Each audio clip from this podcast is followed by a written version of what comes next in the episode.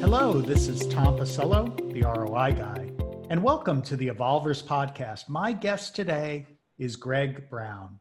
Greg's been a seller and sales leader, starting with Xerox and including some of the industry's most successful emerging tech companies, including Salesforce.com, E.piphany, PeopleSoft, and Apttus. Greg was able to join each of these companies in their very early stages, pre IPO in most cases, and help them grow into market leaders. Greg Brown, welcome.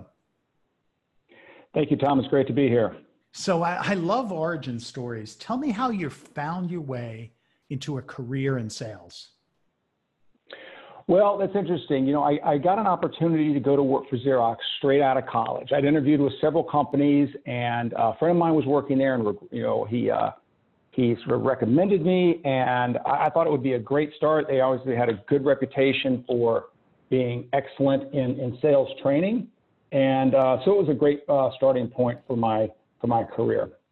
Absolutely. I had the pleasure of uh, being part of Gartner for a little while, selling my first company to Gartner, and they were all Xerox trained sellers and some of the best that I had ever met. And in fact, some of them are still with me. And I think you guys used at Xerox a derivation of spin selling. Is that correct?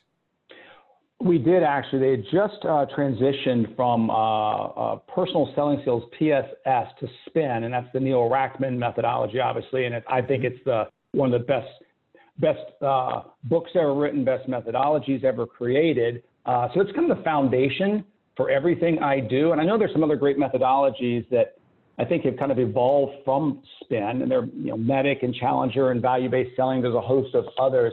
I think they're all fundamentally based on the concept of spin, though, and it's to attach needs to the implications of those needs and, to, and, then to the payoff, which is the, the impact. And so everything I've done since my Xerox days are kind of fundamentally based on those on those theories. Absolutely. And I've been uh, spin trained as well. And it is the foundation for a lot of what I've written about uh, later on uh, as different kind of spins on the um, on that methodology to improve it over time. But a lot of those fundamentals have stuck with me and are still applied and used successfully today. So I mentioned some of the companies that you've had the pleasure to join fairly early, uh, E.piphany, uh, PeopleSoft, uh, which I've worked with before, Salesforce, which we uh, we've integrated with. Man, those are some very successful companies. Uh, what made you choose those as opposed to other routes or other companies? Well, I've, I've worked hard to try to uh, identify technology companies that provide solutions that deliver, deliver more strategic business outcomes, and they have a compelling and quantitative impact on the customers that we're working with versus sort of more of an incremental and qualitative. So I look for companies that have, uh, you know, what I consider to be sort of a disruptive uh, technology or solution. And uh, you know, I've had some good fortune over the years. I joined Salesforce when they were pre-IPO. I was employee number 200 and something there. And it's funny, Tom, when I first got the call to to talk with them, my, my response to the recruiter was, "You've got to be out of your mind. Like, have you not been paying attention? Like, anything with the name .com in it is is uh, you know is persona non grata. But mm-hmm. I always knew that sort of that approach, that that uh, you know the the sort of the SaaS model had some value there, and it was very disruptive at the time. Yeah, absolutely. Uh, and it sounds like, I mean, these are fairly complex solutions um, and complex outcomes that you're you're having to sell into, right? I bet you that was part of the attraction. It was. I, I like selling into the C-suite. I, I, like solving for big problems. I like helping influence uh, the the the sort of the narrative with respect to what the customer is trying to get out of the the solution itself. And so I, I do have a tendency to go for you know bigger, broader, uh, higher impact uh, technology solutions. Now, being in sales for such a long time, uh, I'm sure that, you know, we talked about a lot of the positive experiences. I'm sure there've been some sales experiences that didn't work out so well. And I know I've learned a lot about uh, from those experiences that I've had. Tell me about what you'd categorize as your worst sales call and what you learned from it. Well, like you, Tom, I, have been a part of some some great sales calls and things that worked exactly according to plan, uh, and then ones that, that didn't. Um, you know, I guess one that kind of jumps out at me. Uh, I was actually I was actually the, the the salesperson on this, even though I was leading the sales team. One of my reps was on vacation, so I was the you know if you need to contact someone in my absence, sort of uh, recipient of an email. And uh, mm-hmm. turns out we had a lead. I was fairly highly qualified. It was a good quality opportunity, and so I took the first call. And you know, having been in sales for you know quite some time, I felt you know really supremely qualified uh, to, to take the call. Uh, you know, very quickly in, in talking with the customer, um, you know, I asked uh, some some basic questions around how'd you hear about us and sort of some general sort of you know uh, rapport building type questions. Mm-hmm. And, uh, and, and, and, and, he said, well, when can we see the demo? And, um, you know, I've been coaching salespeople for years on, you know, we have to do discovery. We just can't go into the demo. And, and naturally, I took that approach, which was, hey, I'd love to do a demo. We need to learn a little bit more about your company. Uh, what are the business objectives? What are the requirements? He said, tell you what, I'll, I'll send you what I've sent the other vendors. And that's my technical specs and my uh, functional requirements. And that's all I can send you because we just don't have time to mess around with anything else. We, we've already done our fair share of research, and therefore we really need you to get in here, you know, and do do a demo for. So, you know, I was immediately faced with what my salespeople face all the time, which is the tension of a misaligned buyer and seller journey. so mm-hmm. that was a that was a tough moment for me to have to deal with as a sales leader. So what did you wind up doing in that case? Did you jump right well, into the demo? You know, long story short, I, I, agreed to do the demo. Yes, I, did. I did. know because you can't keep every... stiff arming them, right? I mean, even though you well, don't want to do it at that point, it's hard not to give in and at least show a little bit, right? You know, listen, a lot of the sales methodologies, you know, still today force this notion of the discovery, and I, I agree that it's important to do discovery, but this is where the conflict arises, and this is what I've seen evolving over over the years. And I don't mean over the last two to three years, I mean over the last like 10 to 12 years, is that the customer is just better educated um, on, on products and industry. They, they're more technically savvy. There's a whole bunch of alternatives. They have many, many choices. They don't have the time or the inclination, or that they don't think they do, mm-hmm. to do what we've been trained as salespeople do our, our entire lives, which is deepen our, our understanding. So yeah, I, you know, I agreed to do the demo uh, mm-hmm. which was contrary to everything I, I thought was the right thing to do. And what was the outcome of that experience? Well, uh, you know, like you said, it's tough to say no.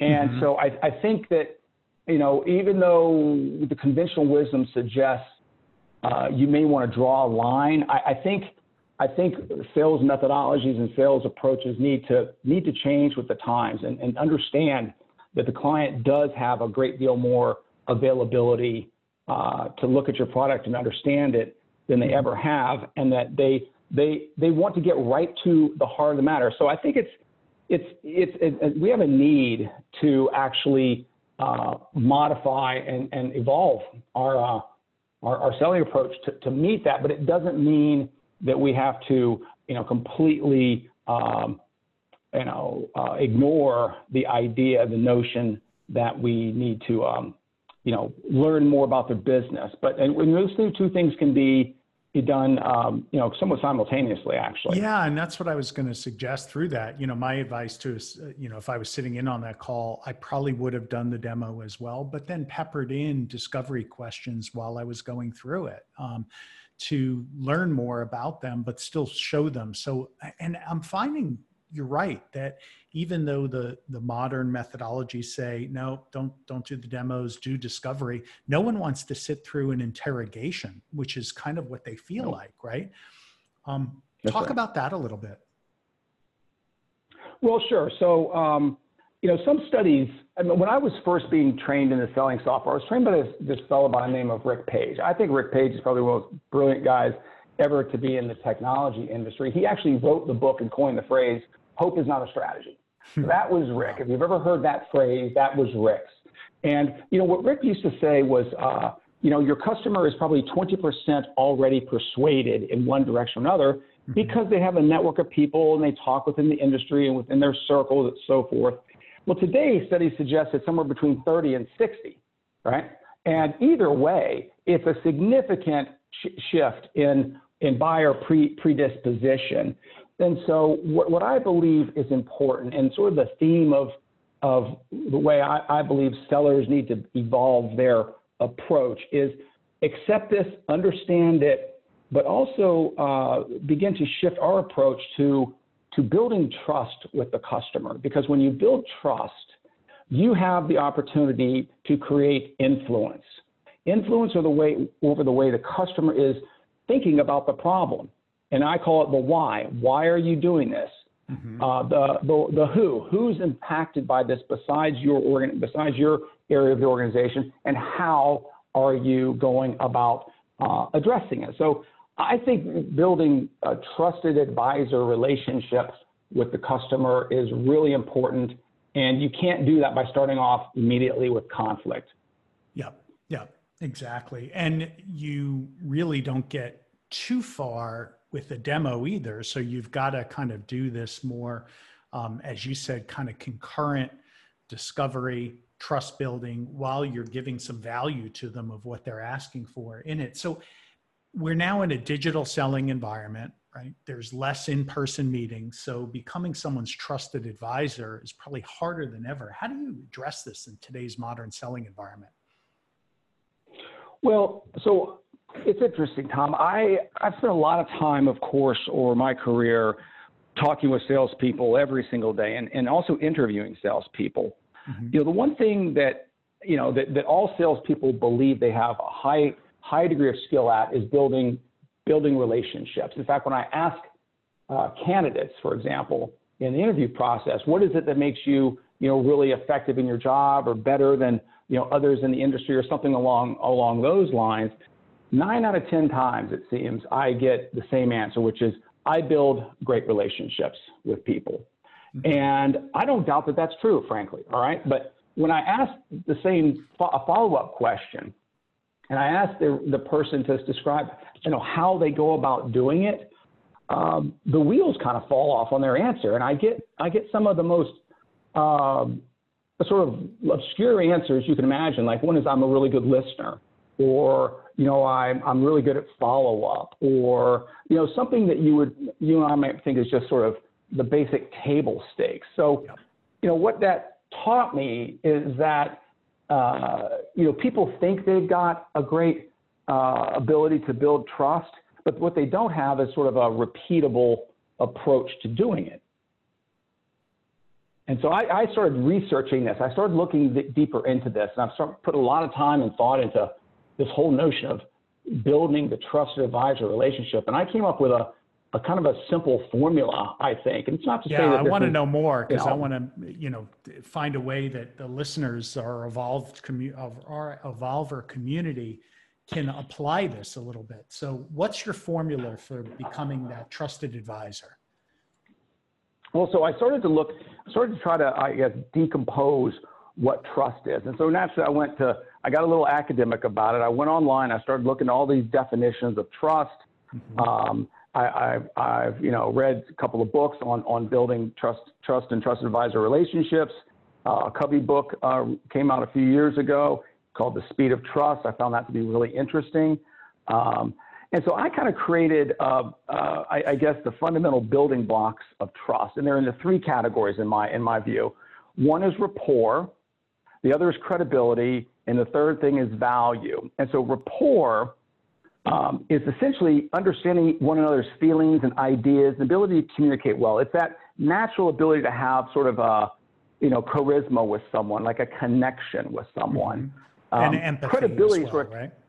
And empathy, that's exactly right. Yep. And so you just have a general good feeling about someone. That's an essential characteristic for a salespeople. But a lot of people, a lot of salespeople, in my experience, think that that right in and of itself creates trust, and it really doesn't. Um, the next thing was credibility. The next, the next uh, category is credibility, and that's sort of like the power to elicit a belief, right? You have credibility, you have you know credibility and knowledge in, in the content, not just the product, but the industry, their business, and so you bring a lot to the table in terms of an understanding of things, so that you look as if you have you know authority on the subject. So that that's another part of the building blocks. and then the third item that I, I, I, sort of derived from, from this is value. It's how do you transfer that credibility and that rapport into something that's useful and, and worthwhile for, for the customer, right? Uh, that's where the transfer takes place. When you can have those three elements associated, you then have the opportunity to have developed a trusted advisor relationship with your with your client. And from that trust advisor relationship, now you have um, you know the capacity to influence them. They will they will be open to influence. And what I mean by influence is um, you know to ask the question like why are you doing this? What's at stake for the company? Who else is involved in this? Let's talk about your approach to it. Stuff that that would be kind of you know kind of you put that in the area of uh, of your discovery but again, if you've built that trust, it doesn't feel like discovery. It doesn't feel like interrogation. It feels like consulting. Yeah, completely agree. So rapport, credibility, and value are the three that make up your formula. And uh, I definitely think you're onto something with that, Greg. And um, we'll we'll jump into it a little bit more. But first, I want to focus on the value piece a little bit. And you know, customers have changed recently. The crisis has impacted them. Going across all of these three dimensions rapport, credibility, and value how do you think the current crisis has changed the importance of this trust formula and the elements of it? Well, I think two areas come to mind immediately. One is that uh, companies are tightening up their expense line for sure. And so they're really only investing uh, money where they see a tangible and uh, you know, high value uh, business outcome and financial impact. So, um, I mean, that's that's always been the uh, the general theme of uh, of companies is to is to invest where they're going to get the best return. But I think I think that bar has been raised uh, because of the obvious economic impacts of of uh, the pandemic. The other thing I think that has been affected is that you know we don't the, the customers value preparedness a lot more now. And because you have less time with the customer, and now you don't have the additional benefit and the rapport, credibility, and value benefit of having face to face meetings. So you have a shortened window uh, uh, of time in which to uh, make a, a, big impact. And so with that time, you, you better be, you know, even more prepared than you would have been otherwise to to build that value and build that trust. So it just, it, I think it's gotten, selling has gotten harder on a number of levels, but I think it creates a, an opportunity for some and it's going to create a real hardship for others. Absolutely. I think as a seller, you've got to take this into account and really up your game on rapport, credibility, and value if you're going to be effective. One of the things I'm seeing is uh, people are a bundle of raw nerves um, whether it be the crisis, uh, social issues, everything is heightened. Uh, our nerves are frayed, and emotionally, um, we're dealing with a lot more through this crisis, through the pandemic and the uncertainty, the economic uncertainty, the social uncertainty. And what it's doing is, is it's really causing buyers to be on edge. And I think recognizing that and adjusting your approach so that you can make sure that you know they're not seeing your solution or what you're bringing to the table as risky. So that you're not adding to the emotional stress that they might have had that day and you're empathetic to it. Uh, you're making everything as simple as possible for them so that they're not overwhelmed by anything that you're providing or presenting. Uh, that can all help a lot because they're in this new emotional state uh, this heightened sense of awareness. Uh, they're also very fearful of change and fearful of making a mistake, so tend to be very risk averse in this environment as well. Any opinion on that? You know, yeah, that's a that's a great point, and I'll tell you, I, I think that's like you said, that's always been the case. I think now that's being exacerbated uh, by the current, uh, you know, pandemic situation and social crises we're we're going through now. I'll, I'll tell you a, a, quick, give you a quick sort of uh, customer example, if if you'd like, on, on yeah, a, a, situation I, I faced. It was, I think it's kind of relevant. Um, so I was with my sales, one of my sales team. We were at the uh, the Dreamforce conference. This is like about three or four years ago. I worked for a company called Apttus at the time, and we had a lot of customer meetings. And in this case, there was a we had a conference room. There were about uh, a company with Fortune Fortune 100 company was there. They had about I think, as I recall, about eight people in attendance. A lot of tech um, technical folks, sales ops folks, some leadership people, and we were there to kind of pitch our our story. That's the way Dreamforce works. You know, they come in, they they see a lot of different vendors. And my salesperson was there and doing a doing a pretty good job of of talking about you know the value prop of our product. And the value prop was you know the way he was positioning it was you know productivity and efficiency and workflow and data and you know things of that nature. Okay, and and those are definite value propositions associated with with any technology. Frankly, I mean technology is here to you know you know integrate data and automate processes so that those would be natural outcomes, right? Uh, but but I was looking at the audience and I'm sensing that, that it was just sort of like this whole Me Too thing. And I and I asked the question to the group, you know, in general, and I said, I said, can I ask a question? When when you look at technology, when you evaluate technologies like this or others across your company, and the ultimate value proposition is we're going to increase the productivity and efficiency of your team, or we're going to improve, improve the workflow, or we're going to integrate data. I said, do projects like this typically get funded? And there was an awkward silence for a few seconds. And then the woman in the back, uh, her name was Debbie, actually. I remember her really well. She, she was a project leader. and She kind of raises her hand, so to speak, and says, You know what? Not really. They, they don't get funded. And I said, You know what, Debbie? That's been my experience too. And I said, I think there's just a, a lot of uh, you know, there's a lot of technology fatigue out there. They're all sort of sound, we all sound alike. We're all trying to say that you're going to make your people more efficient and more productive. I said, you know what my experience has been is that when we can go after a tangible outcome, you know, such as improved revenue, right, mm-hmm. or enhanced customer experience that we can measure. I said those are those are, are, are business outcomes and the financial impacts that that actually get the attention of the C-suite. And yeah. she said, and, I could not agree with you more. Aligning to those big objectives, I think, is even more important now, right? Which is what you're talking about. It's not the tactical value; it's more the strategic impact that the proposed that's, solution yeah. can have. Yep, keep going. That that's exactly right. And and listen, one thing that customers have is this ability to look a great deal more at our products before they ever engage with us. We know that. We know that's shifting the way in which we can sell.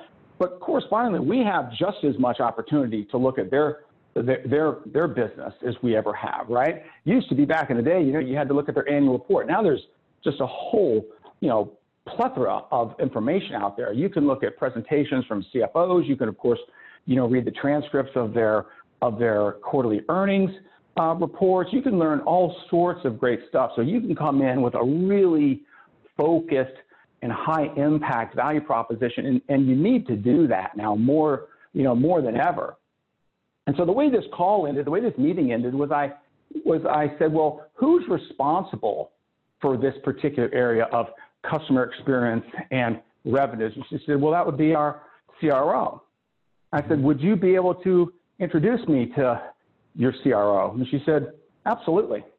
And so you know, I think what happened in that one little segment of time there is rather than pitching a standard, you know, generic value prop, I, I was able to, you know, hopefully help her realize that I bring some credibility to the table here, right? Like she could have, I, I kind of read that she saw this project could have been a complete waste of time, that they spent a ton of months, a lot of time chasing, only to find that it came up with a very weak value proposition and didn't get funded. And she wants to be seen as valuable to the company. So the last thing she wants to be attached to is a project that burns a lot of customer resource or company resource, and yet doesn't really go anywhere.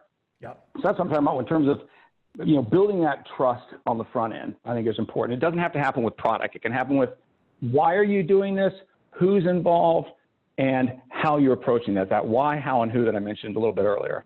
Absolutely. And so you help them to kind of understand the strategic impact it could have, how their business could potentially be reimagined with the solution. and that elevated it beyond just the tactical features and functions that could deliver benefit into actual strategic business value. I love that. And, you know, part of what you did was you did discovery the right way. Talk about, and we mentioned this before, you know, good selling begins with asking the right questions. And I like them to be Socratic questions, right? Things that get you to become self aware and having the right questions and arming your sellers with the ability to do that uh, not always easy. So, talk about your methods for getting sellers to know what the right questions are and then to apply them. Yeah, well, so first of all, it, it comes with what I mentioned just a, a couple minutes ago, and that's deepening your understanding of what the, the challenges that their business are, is facing. What what are those? And I don't mean spending 30 or 45 minutes, you know, glancing at things on their website. I mean doing some serious due diligence, right?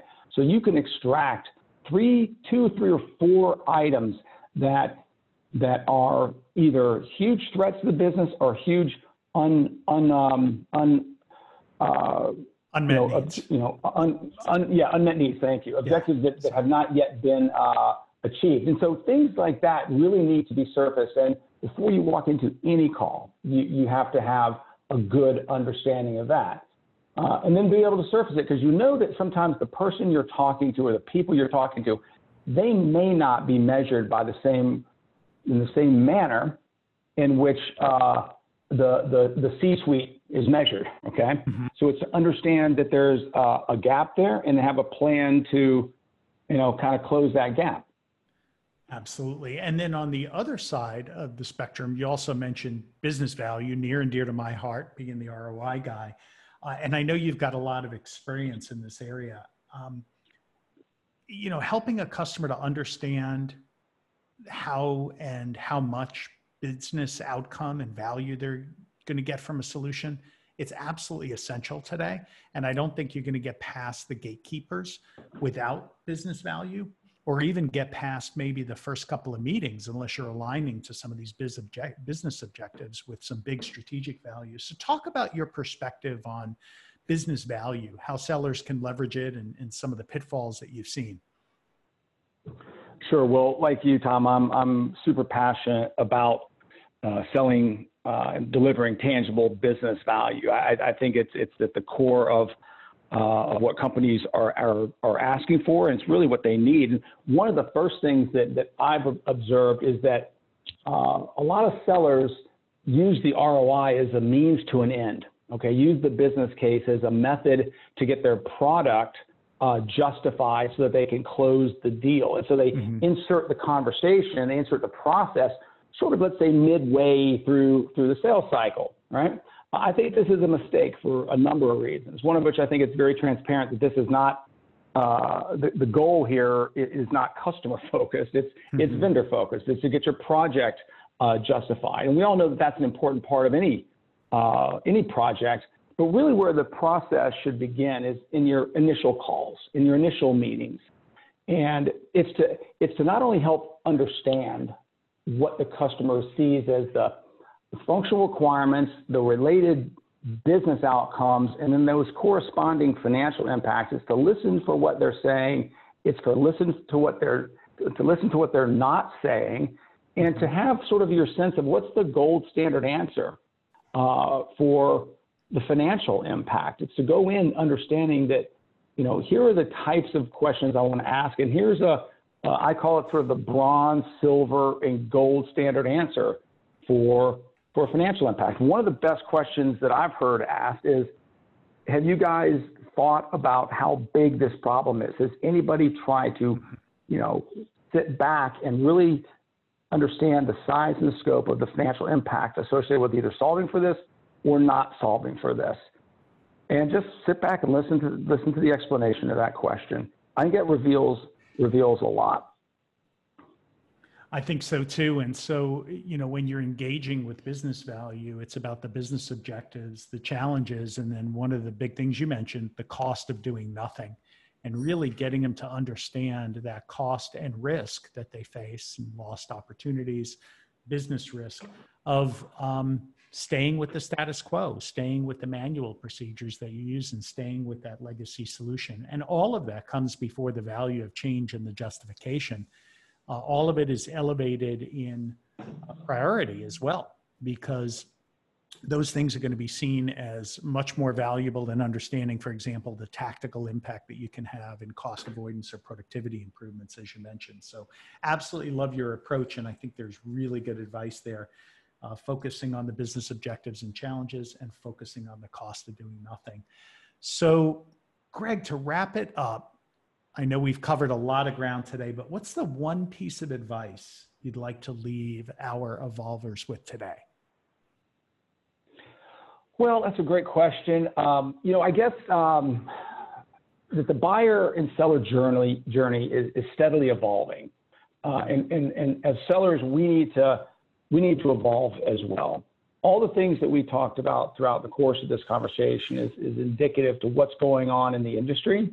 Uh, I think to a certain extent, um, it, it, it's going to be a threat to uh, sellers who are unable to adapt to this new uh, this new normal. And the new normal has been, you know, it's been accelerated and exacerbated by, you know, the, the COVID pandemic, but it was, it was already on a, on a path. Now it's being made more difficult because of things such as, you know, our inability to be in front of, um, in front of customers. So I think, you know, many of the old school selling methods and, and many of the old school sellers are going to be met, with a, uh, a difficult road ahead unless they they have a specific plan to ad- adjust, adapt, and evolve to, the, to this new approach. And I, I, personally believe there's a lot of leverage that comes from uh, this notion of building uh, trusted advisor relationships. And I gave sort of a simple formula, the rapport credibility value formula.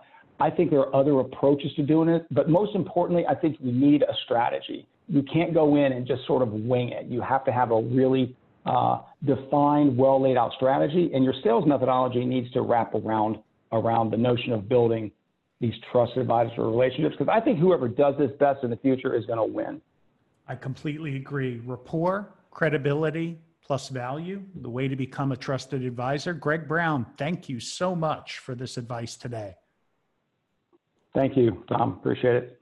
Excellent. And folks to reach out to Greg, we'll include his LinkedIn address. Uh, Greg, can people reach out to you?